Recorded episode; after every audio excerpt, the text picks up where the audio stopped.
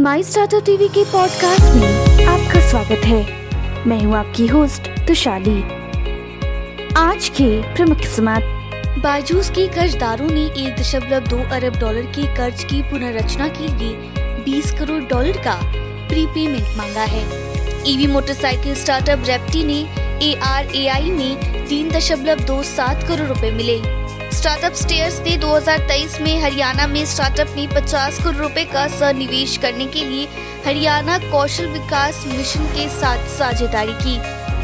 अब समाचार विस्तार से।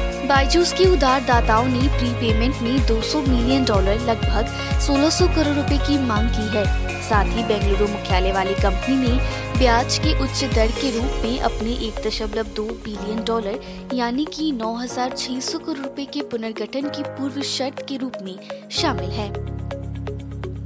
Automotive research association of India A R A I ने चेन्नई स्थित ईवी मोटरसाइकिल स्टार्टअप रेप्टी को तीन दशमलव दो सात करोड़ रुपए का अनुदान दिया है।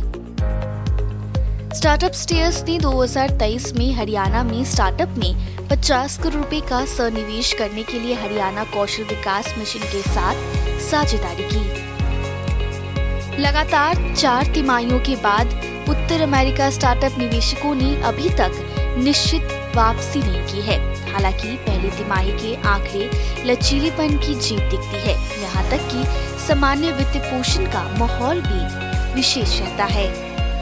स्पेंड फ्लो एक software as a service SaaS खरीद और प्रबंधक समाधान प्रदाता ने प्रोसेस वेंचर्स और एसएल के नेतृत्व में सीरीज़ ए फंडिंग में 11 मिलियन डॉलर जुटाए हैं। Amazon ने जनरेटिव एआई के क्षेत्र में कंपनी के लिए एक नए स्टार्टअप तवरक की घोषणा की।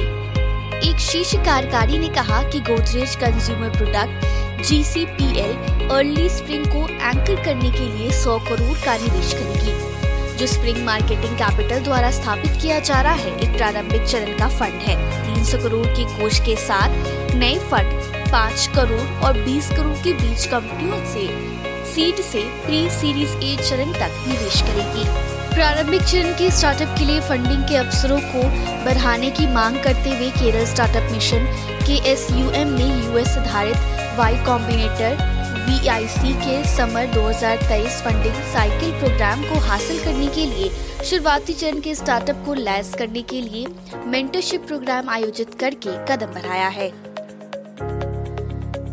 गुड फ्राइडे के कारण बीएससी बॉम्बे स्टॉक एक्सचेंज और एनएससी नेशनल स्टॉक एक्सचेंज में ट्रेडिंग 7 अप्रैल 2023 यानी आज बंद रहेगी। इसका मतलब है कि आज भारतीय शेयर बाज़ार में कोई ट्रेडिंग गतिविधि नहीं होगी। और बिंदु फार्मा दो दशमलव छह एक फ़ीसदी ऊपर I P C a laboratory दो दशमलव चार नौ फ़ीसदी ऊपर और बायोकॉन एक दशमलव पाँच पाँच फ़ीसदी ऊपर सन फार्मास्यूटिकल इंडस्ट्रीज़ एक दशमलव पाँच फ़ीसदी ऊपर और फाइजर एक दशमलव दो फ़ीसदी ऊपर के शेयर दिन के शीर्ष पर बंद हुए। आज के लिए इतना ही। हमारे टीवी चैनल पे 700 से अधिक स्टार्टअप और एमएसएमई शो है। जाँच करिए। माई स्टार्टअप टीवी अब गूगल प्लेटफॉर्म पर भी उपलब्ध है। तो आपको हर कदम पे स्टार्टअप और एमएसएमई से जुड़े नवीनतम समाचार प्राप्त होंगे।